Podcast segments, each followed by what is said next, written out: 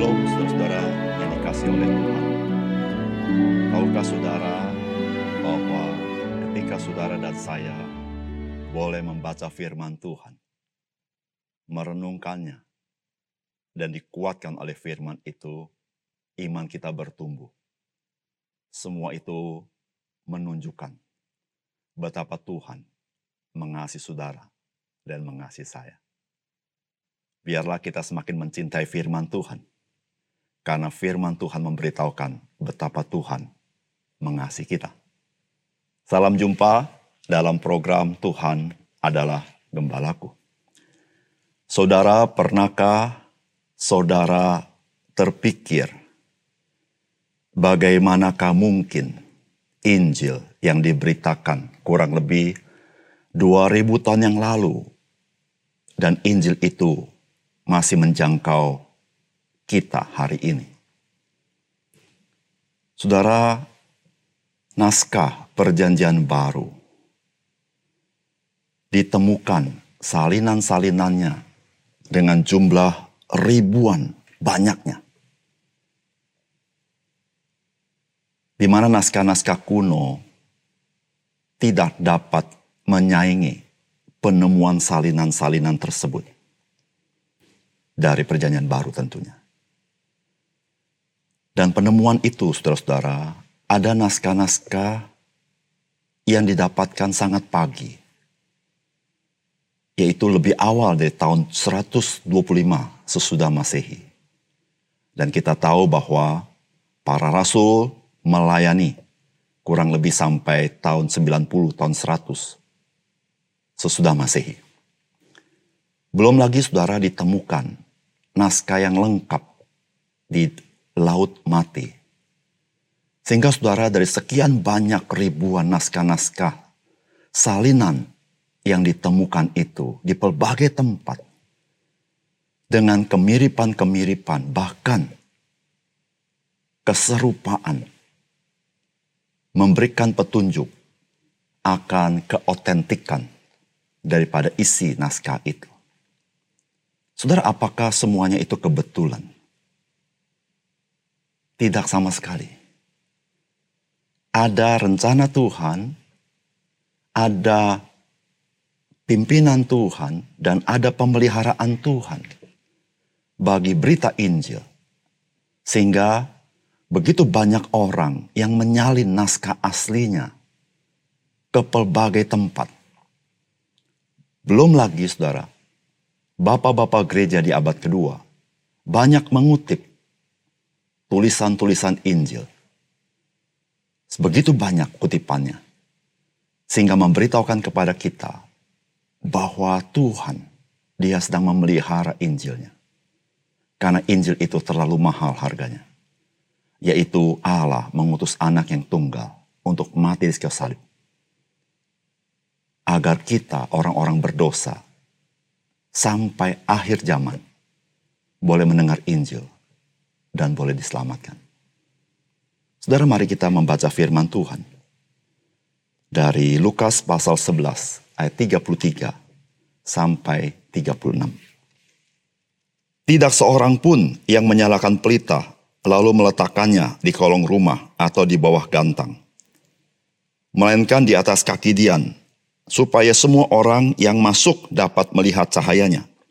Matamu adalah pelita tubuhmu. Jika matamu baik, teranglah seluruh tubuhmu. Tetapi jika matamu jahat, gelaplah tubuhmu.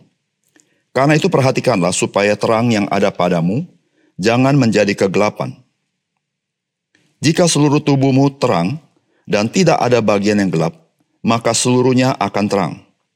Sama seperti apabila pelita menerangi engkau dengan cahayanya. Saudara yang dikasih oleh Tuhan, Tuhan Yesus banyak mengajar dan bagaimana Tuhan Yesus mengajar, ia banyak memakai gaya bahasa yang sifatnya praktis dan membumi. Sehingga masyarakat pada masa itu lebih mudah memahami apa yang ia sampaikan. Kali ini Tuhan Yesus berbicara tentang dua hal yang sangat penting dalam hidup manusia. Yang pertama adalah mata. Yang kedua adalah pelita. Saudara, dua hal ini sangat-sangat penting di dalam menunjang manusia beraktivitas di dalam kehidupannya. Saudara, apakah pesan firman Tuhan bagi kita dari pengajaran Tuhan Yesus ini? Yang pertama, saudara, saudara Injil adalah terang Allah bagi manusia. Oleh karena itu, saudara, Allah tidak membiarkan Injil tersembunyi, tetapi Ia menyatakannya bagi manusia. Saudara yang kasih dalam Tuhan, jikalau saudara dan saya hari ini boleh mendengarkan Injil dan menjadi percaya, saudara jangan lupa apa yang Yesus katakan dalam bagian firman Tuhan ini. Tuhan Yesus mengatakan bahwa tidak seorang pun yang menyalakan pelita lalu meletakkannya di kolong rumah atau di bawah gantang, melainkan di atas kaki Dian supaya semua orang yang masuk dapat melihat cahayanya. Saudara, apa yang terjadi hari ini dengan Injil Tuhan? Sudah Tuhan Yesus katakan ketika Tuhan Yesus melayani sebagai utusan Allah, yaitu sebagai Mesias. Saudara Allah memberikan Injil di dalam Yesus Kristus merupakan terang bagi manusia. Dan terang itu harus dibayar dengan harga yang mahal yaitu dengan darah Yesus Kristus. Dan Tuhan tidak bermaksud terang itu disembunyikan. Sebagaimana Tuhan katakan, tidak seorang pun menyalakan pelita lalu meletakkannya di kolong rumah. Dia akan ditaruh di atas kaki Dian supaya menerangi ruangan itu dan orang yang masuk bisa melihat terang itu. Saudara yang kasih dalam Tuhan, Injil adalah terang Allah yang Allah nyatakan melalui karya Yesus Kristus. Saudara, jikalau dunia tidak di dalam kegelapan yang membinasakan, jikalau manusia sanggup melepaskan diri daripada kegelapan dunia ini yang mencekam, mencengkram, dan terus membinasakan, maka Allah tidak perlu memberikan Yesus Kristus. Allah tidak perlu memelihara Injilnya sampai hari ini. Namun saudara, karena begitu besar kasih Allah akan dunia ini, yaitu ia mengasihi saudara dan mengasihi saya, maka Allah mengutus Yesus Kristus, Mesias, Juru Selamat Tuhan kita, untuk mati menanggung dosa kita mengalahkan kuasa si jahat. Dia bangkit. Dan dia memberikan hidup yang baru kepada kita yang percaya kepadanya.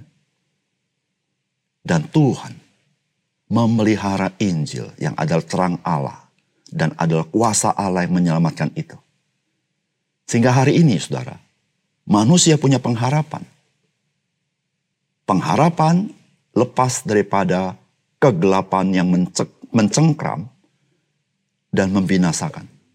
Ketika mendengar Injil dan melalui karya Roh Kudus, manusia percaya dia diselamatkan. Saudara, bukankah itu bukti kasih Allah yang sangat besar bagi kita? Sehingga kita sebagai orang percaya, kita tidak perlu khawatir akan hidup kita. Allah yang memelihara Injil ribuan tahun dan menjangkau saudara dan saya. Allah juga memelihara hidup kita ke depan di dalam kasih karunia-Nya. Yang kedua,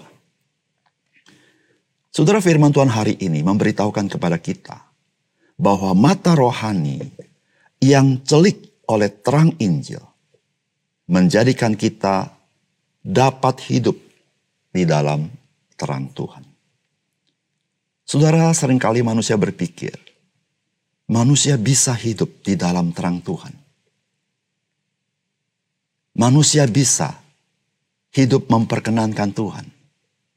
Manusia bisa dengan kekuatannya sendiri berjalan di dalam apa yang Tuhan kehendaki.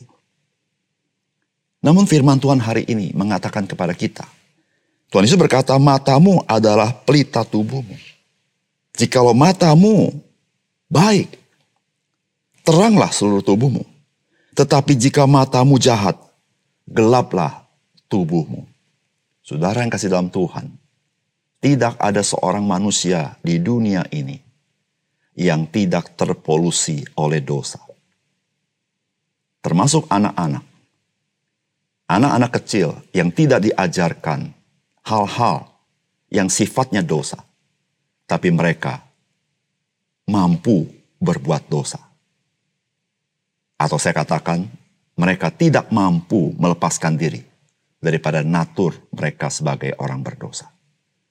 Saudara tubuh kita, seluruh aspek dalam diri kita, tidak ada satupun aspek yang tidak terpolusi, termasuk bagaimana kita berpikir, bagaimana mata kita memandang. Dan Tuhan berkata, jikalau matamu baik, maka seluruh tubuhmu terang. Tetapi jikalau matamu jahat, maka seluruh tubuhmu, yaitu seluruh hidupmu, gelap. Saudara yang kasih dalam Tuhan, tidak ada seorang manusia yang mempunyai mata yang baik. Mata manusia, mata yang jahat. Karena dosa berkuasa atas dirinya. Oleh karena itu, saudara yang kasih dalam Tuhan. Injil yang akan menolong dan melepaskan manusia daripada kegelapan itu. Sehingga ketika Injil itu mencelikkan mata rohani seseorang, maka orang itu dengan mata rohani yang telah diubahkan menjadi mata rohani yang hidup, maka dia baru mampu hidup di dalam terang Tuhan.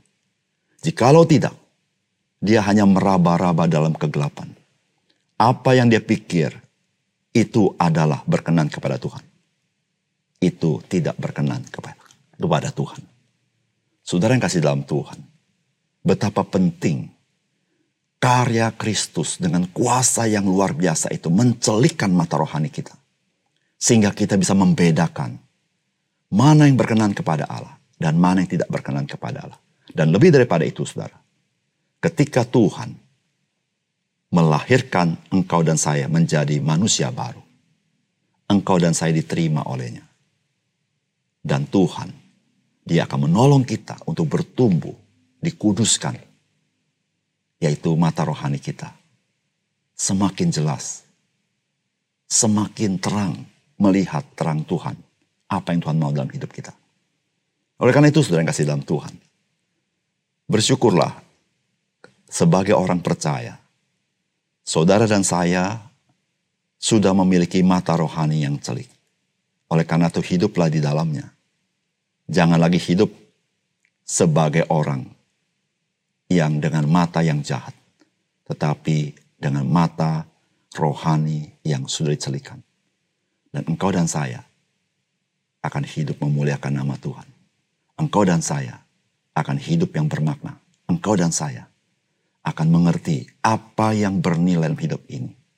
Dan engkau menjadi berguna dan menjadi berkat bagi orang lain. Mari kita berdoa. Bapak surga terima kasih untuk kebenaran firman-Mu kami berterima kasih jikalau kami memikirkan bagaimana Injil 2000 tahun lalu sampai hari ini begitu banyak ditemukan naskah salinan daripada Injil. Ya Tuhan kami bersyukur.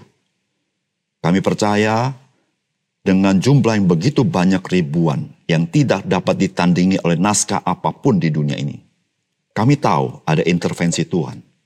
Kami tahu ada maksud Tuhan. Dan kami memahaminya mengapa engkau memelihara semuanya itu. Karena harga yang kau bayar untuk menanggung dosa kami sangat mahal. Yaitu Yesus Kristus harus mati sekian salib. Tuhan terima kasih untuk segala berkat dan kebaikan Tuhan. Dalam nama Tuhan Yesus kami berdoa. Amin.